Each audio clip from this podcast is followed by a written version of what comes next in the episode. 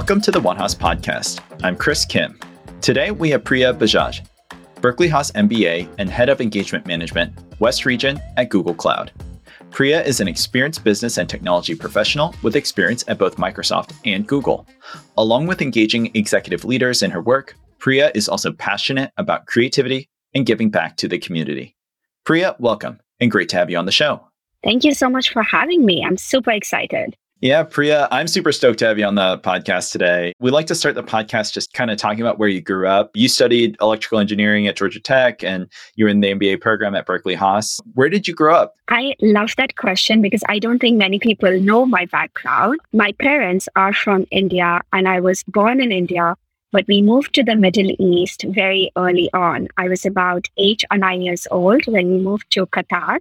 That's oh, where wow. FIFA 2022 is happening. So I grew up there all the way through high school. And then once I wrapped up my high school, I came to the US to pursue my undergrad at Georgia Tech.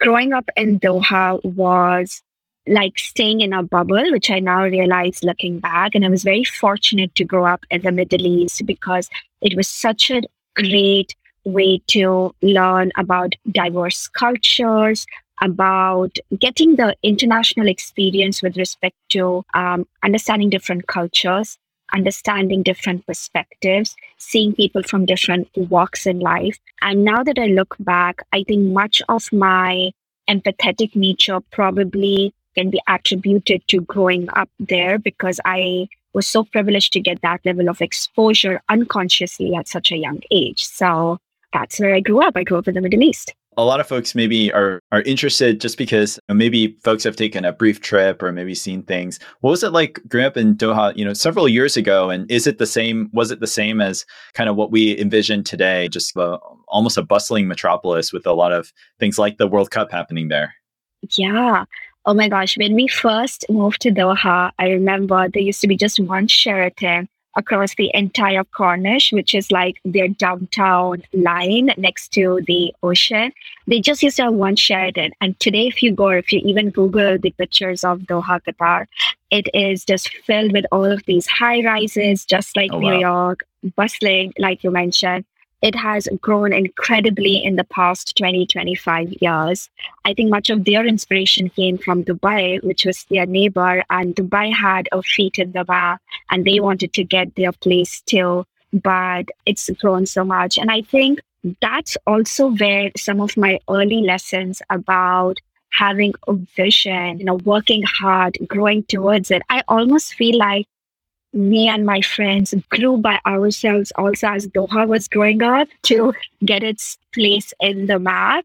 And I think we all have that shared experience. So I've literally seen the country grow from being a desert to being what it is today. And my mom would always draw inspiration from the things that were happening in the city and, you know, being philosophical about it and telling us how we need to adapt that in our lives so again, as I think back now, I didn't realize that growing up though, but all of these things unconsciously definitely shaped me to be who I am today. Yeah, Priya, you know, for a lot of us who are in the MBA program, you know, going to college is maybe one of the first critical inflection inflection points in adult life. You know, what was it like coming from overseas and coming to the United States and having to choose a college and figure out what you wanted to study? What was that experience like for you and what was going through your mind as you were going through that process? Yeah, growing up, I didn't have much exposure to the colleges in the US. I think that came about maybe in high school, 11th or 12th grade, when my parents were trying to figure out would it be best for me to go back to India to pursue my undergrad, to stay in Doha, because Doha is a really flourishing education city where there are US colleges that are part there, or does it make sense for me to come to the US? I think the biggest reason I was able to come to the US was my parents. My parents had the vision of getting me to the best of wherever they can. And I think that's been their theme of life, I think has been serving their kids, as I'm sure many of us can relate to. And for them, it came from a place of aspiration of how can I take my kids to the best possible place. And based on their research, they felt coming to the US would be the best place. But we didn't know anybody here So that was the key thing when people would be like, Oh, did you go for college tours? And mm-hmm. no, it was as simple as doing a Google search, mm-hmm. doing top five colleges. And I think it was top 10 colleges in electrical engineering. Mm. And the top 10 colleges that gave a simple decision. You know, If you get into these colleges, you go to the US. Mm. If you mm. don't, you go to the backup ones because it was purely based on doing a Google search and ranking and going there. Didn't do any college tours. So the first time when I came to the US was after I'd gotten my admission and we came mm-hmm. for it's called FASET at Georgia Tech. I think the equivalent is just incoming freshman uh, program. Yep. But having said that, I want to say that my story is not unique.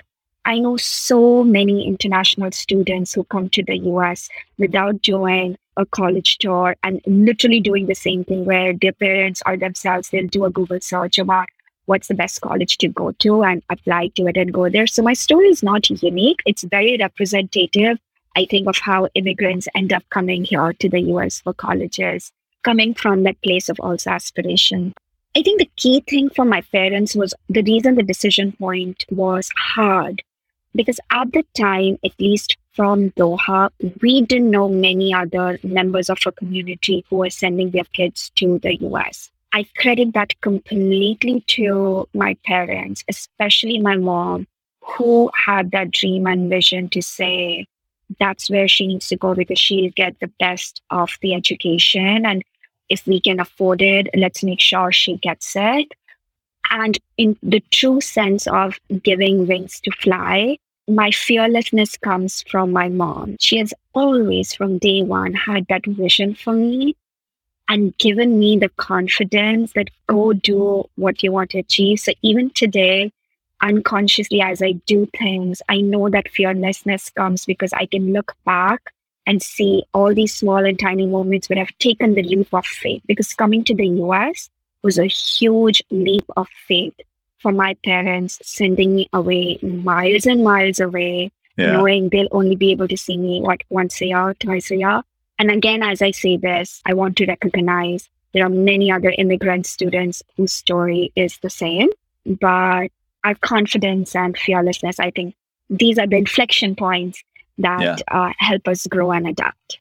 Yeah. What was it like when you got on campus? You know, you're coming maybe first or second time and then going through that whole college experience. what was that like for you? And, you know, just trying to go through the process to graduate? Most transformative years of my life for sure. I think my mindset, my values, everything was challenged in those four years. I had the privilege to be meeting people from all walks of life, made some great friends there, learned a lot from people. A few of them I'm still in touch with, but it was the journey. Like they always say, it's not necessarily what I got out of the program. It was the journey of those four years. Personally, was probably the biggest delta I have had in my growth. Specifically, when I grew up in the Middle East and, you know, coming from my background, I came in with a certain belief system. Georgia Tech, there were people who challenged my belief system created awareness with respect to what's a different way of thinking about certain scenarios. And I appreciate that. I learned so much during those four years, not necessarily academically, but personally about my hopes for life. What are the things I like? What is the kind of life I want to live? All of that reflection happened in those four years. And I think self awareness was a key thing I developed at Georgia Tech as I was trying to figure out which social groups to fit in, which academic groups to fit in. What do I want to pursue as a career? Even in career fairs, like every single person I knew was either going and being a software engineer for one mm-hmm. of the mm-hmm. big companies or was going mm-hmm. into consulting. You know, which part did I want to take? So, from every aspect of my life, I cherish those four years for what it taught me personally and how much I grew. And it was less about, I think, the cultural shock that most people probably felt. And maybe that's attributed to the fact that I grew up in the Middle East. So I was familiar with growing up in different cultures as is. So it was less about the culture shock and more about just personal growing, defining my moral and value system, because I think one of the things that even comes up in our Haas ethics class is ethics can seem boring or mm-hmm. can seem theoretical or philosophical. But the true moment when you need to pull that in is when you are in a moment of conflict or crisis. Yeah, absolutely. That's when your ethics gets questioned because what is the value system from where you're pulling the decision of yes or no? That's the example when I think back to my years at Georgia Tech, that value system got transformed and refined. So today, who I am, I think much of that got formed with the exposure I had to different people, different experiences, the joys, the sorrows, all that formed the basis of the value system I hold today, I think. So definitely attribute Georgia Tech to my personal growth because up to the age of 18, much of my value system was informed by my parents, by the culture.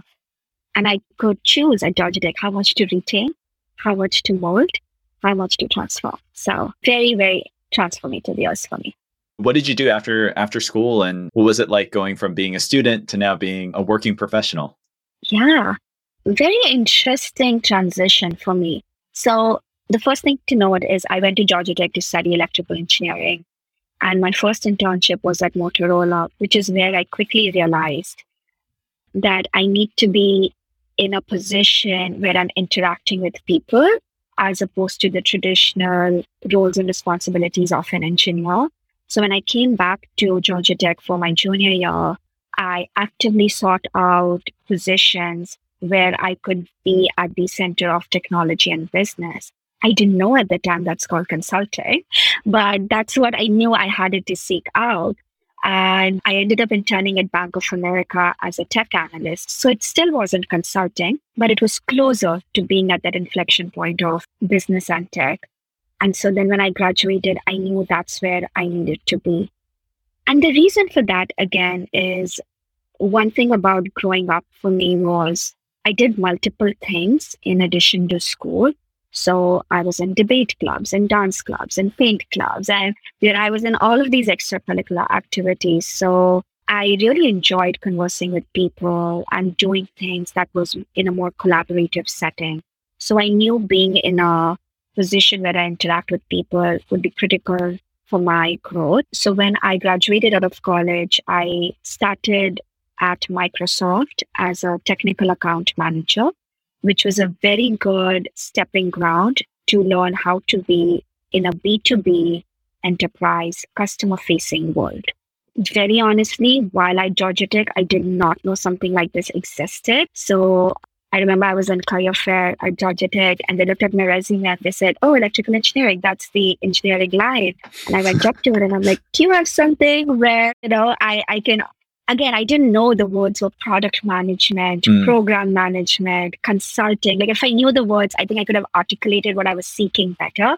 But I just kind of described what I wanted without the titles. Unfortunately, one of the recruiters was just like, oh, why don't you try the MACH program, which is the Microsoft Academy of College Hires for sales and services, customer facing roles. So I started my journey there, started in Dallas, and then within a year moved to moved to San Francisco. But the reason the transition was interesting is because I was used to doing multiple things at a time. So working from nine to five and then not having anything to do after five was a very strange transition for me. Because even at college, if I was not studying, I was doing research, I was part of extracurricular clubs, or I was like yeah, figuring yeah. out life with friends, like I was just sharing earlier. So I wasn't used to having all this empty time on my hand. So it was interesting. And that's when, again, my value system got tested, right? Like, what keeps me sane? Where do I thrive? In which environment do I thrive? What keeps me mentally sane? Those are the things I was able to figure out during those initial years. And learning is the other aspect. I've always had a very curious and learning mindset. And I needed an avenue to leverage that mindset after work because the learning that I was getting at work wasn't sufficient to keep me motivated. I just needed more. And that was partially the reason why I moved to California because in the hopes that it's more of a metro city than Dallas and I'll be able to find places and things to do. So yeah, it was a very interesting transition into adulthood to figure out what does life look like when timetables and classes are not dictating your day? Yeah, Priya, you know, for a lot of folks, you know, even coming out of the MBA program, going to a big tech company like Microsoft would have been a dream, but you didn't just stay at Microsoft. After a number of years, you even went to a, a bigger tech, well, I guess a different tech company in a lot of ways. You're at Google. So what was that transition like? And, you know, what were you thinking about having worked at really maybe one of the premier brands at Microsoft and then going from Microsoft to another really phenomenal tech company like Google and being in the Bay Area for Google nonetheless? I left Microsoft because my learning had plateaued in that particular role. So, because Google was not yet number one or number two in the cloud rankings, there was immense opportunity at Google to contribute to the business, to the field, in addition to doing the customer work that I was doing. The amount of challenging projects I've gotten the chance to work at over mm. here at Google has been phenomenal that I'm so appreciative of. And it's allowed me to really grow every day. One of the things I keep telling my manager every six months, which he knows by now, is I hate monotonous work and I reach my plateaus very quickly. So I need to keep picking up projects that challenge me because that's what motivates me to then give back to the business with respect to our 10x projects and 20% projects, etc. So that was the motivation, honestly, for changing companies was to get a playing ground. And I was lucky to join Google at a time where we were just establishing our professional services organization, mm. which mm. has now transformed into a cloud customer experience organization that I'm now part of.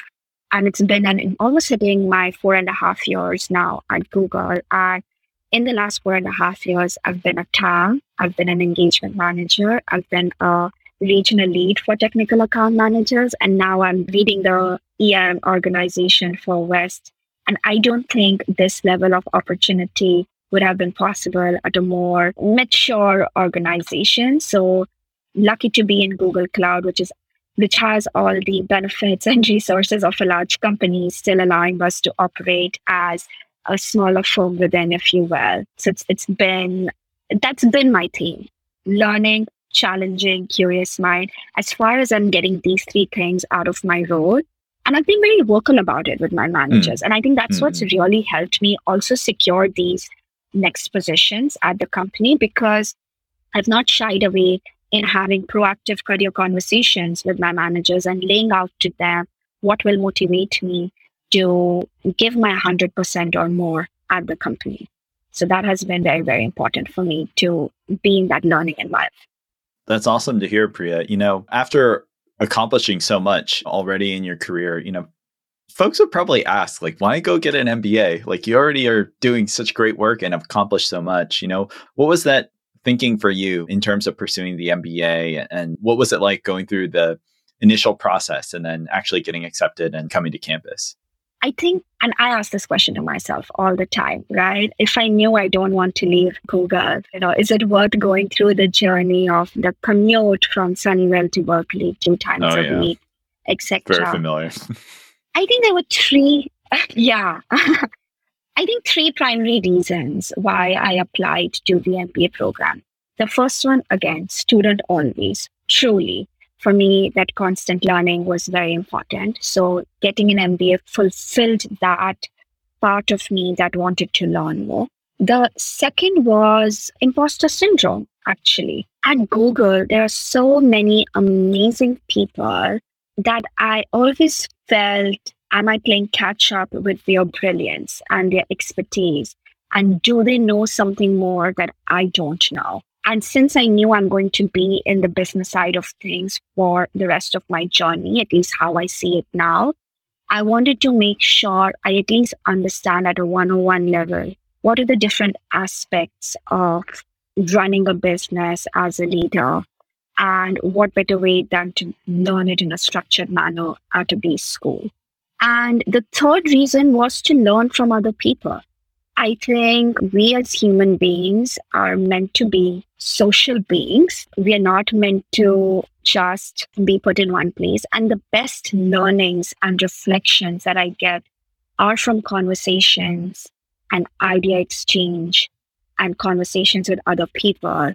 And I really felt that at Haas, meeting people from different backgrounds, bringing different perspectives, helped me think through, just like how it was at Georgia Tech, helped me think through the way I'm thinking about certain things, open my mind to different concepts, different ways of approaching, and grow myself professionally. So it's less about, hey, now that you've graduated out of Haas, what is the material impact on a title change or a job change or a company change? It's more about what I have learned holistically to be an effective leader long term. I'm, I'm certain one can learn that on the job. I just feel I got so much in the three years condensed that I am I'm grateful for. Priya, you know, one of the unique things in your story and, and my experience as well, we we started on campus and, and we were going to class every week. And then in the middle of it, we hit the pandemic. What was that like for you, especially in your role at work? You're in a customer centric role with like a changing environment. And then also in your free time, your B school is also changing right before your eyes. What was that like for you? And how did you, how, how was that experience like as you were going through it? It was a very interesting experience. And in hindsight, I am so amazed at how wonderfully we all adapted through that journey.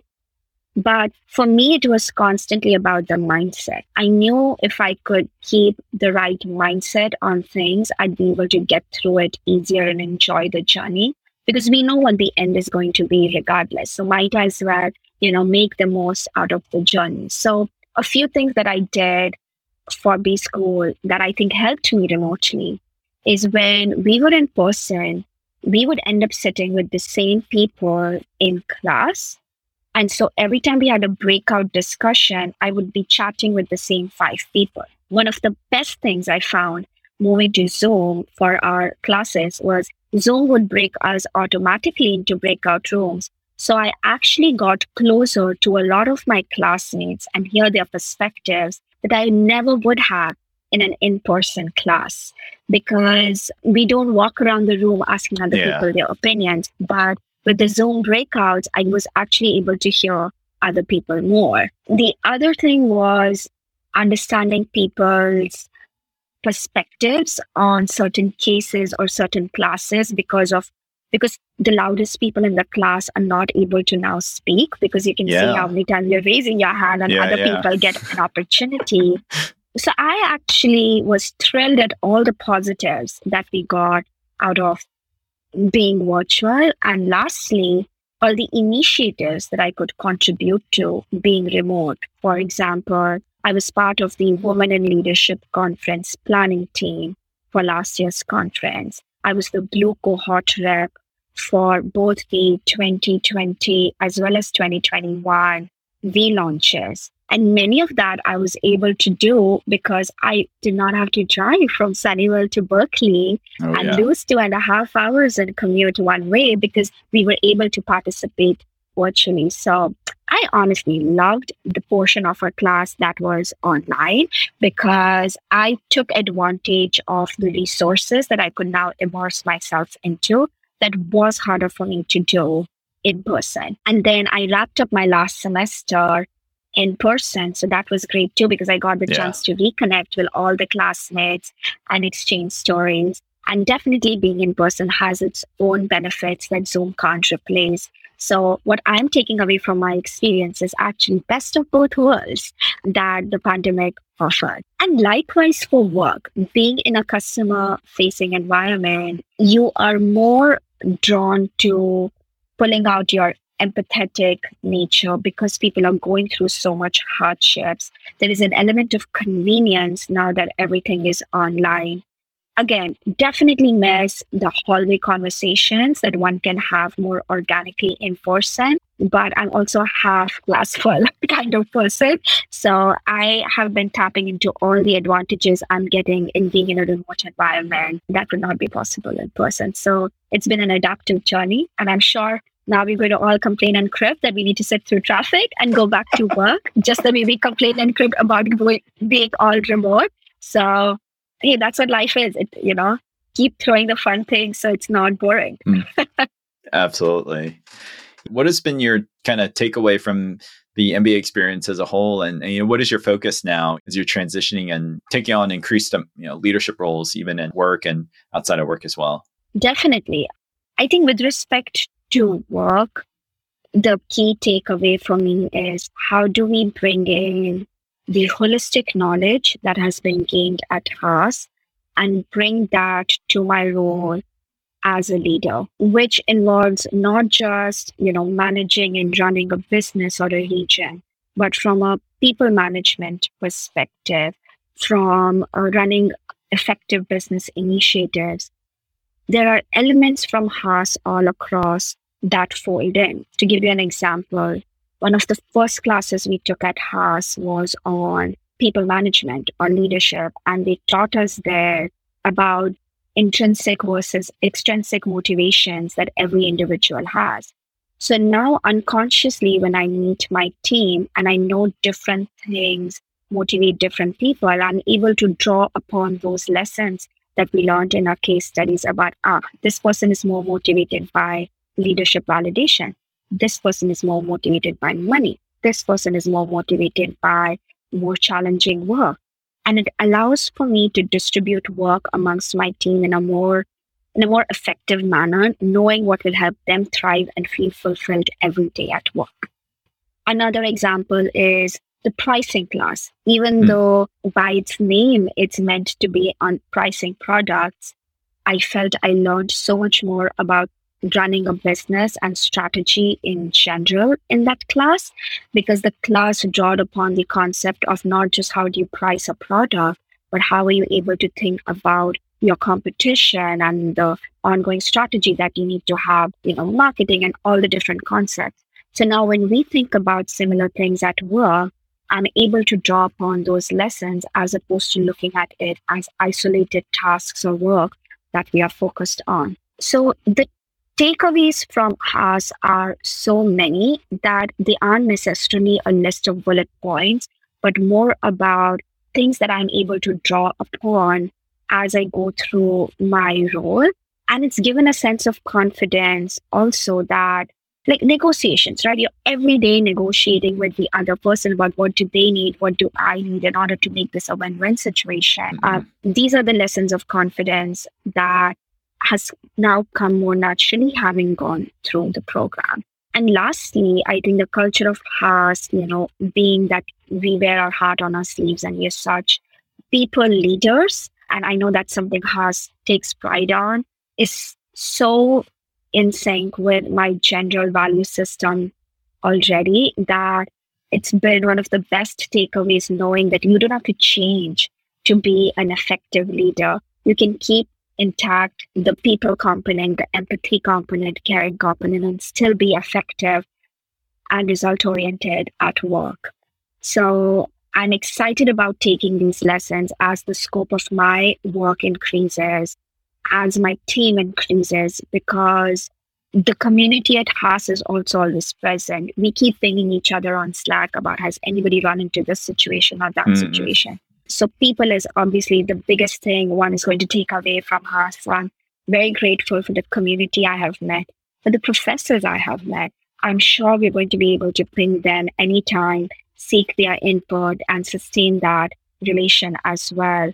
I am so excited that Haas is now going to be a permanent fixture in my life as opposed to an episode that is now over you know, we were talking before, and your work and your career is incredibly just awesome already, but you're also passionate about stuff outside of work, creativity and giving back into the community. And you were sharing with me earlier, you even started writing recently. Wanted to talk a bit about that. What drives you in those areas, and how's that really just become part of who you are and, and why you're passionate about those things? Yeah, absolutely. The reason it is so important for me to give back to the community is because I am acutely aware of how privileged we are to be here in the Bay Area working for the best firms.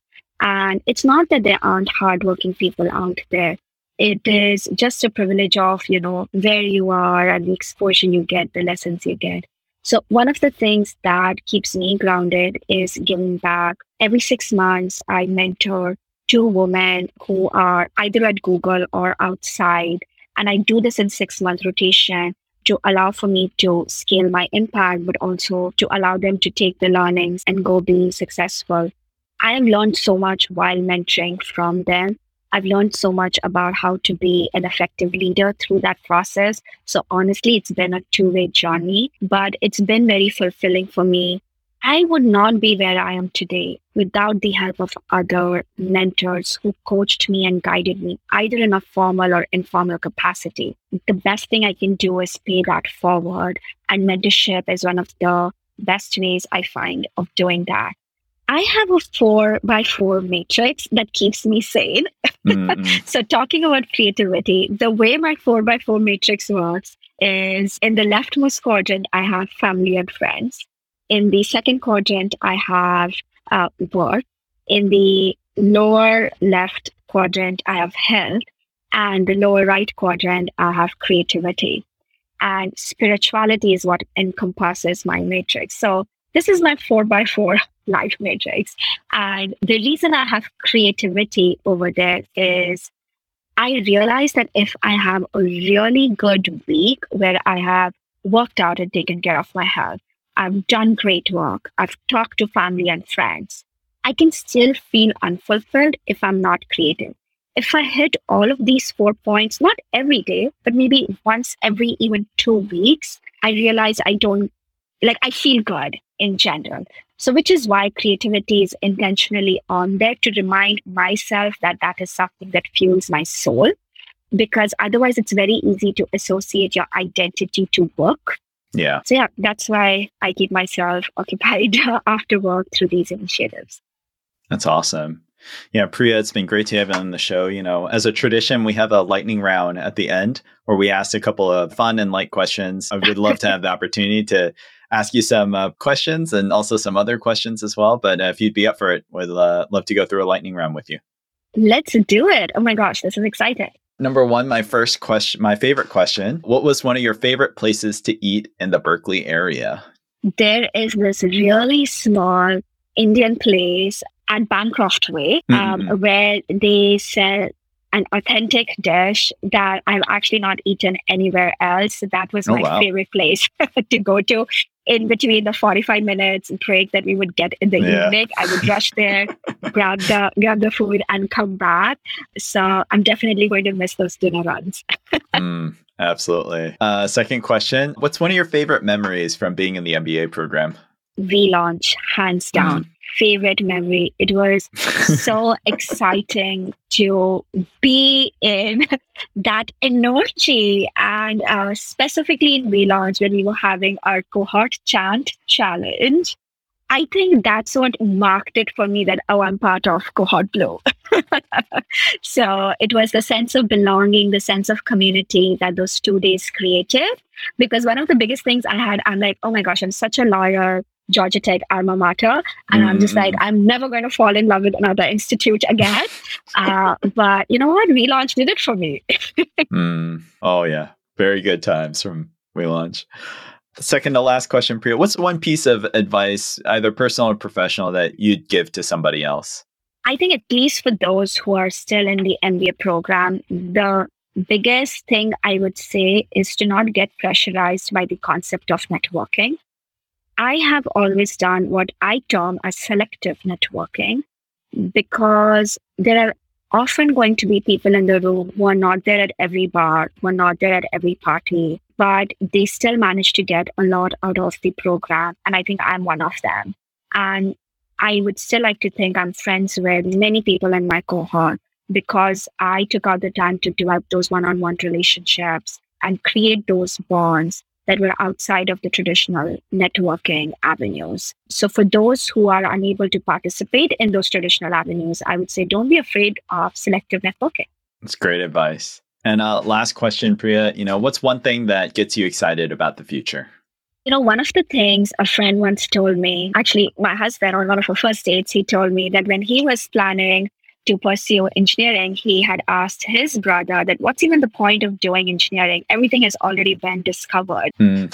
And I really like that. I think because we are right now at a point where it might feel like we are so technologically advanced. What else is even there right now to do more. And I think that's what keeps me excited for the future that there's always going to be things that are going to be innovated. We as a human race have so much potential in our human brain to contribute and transform to, you know, this world.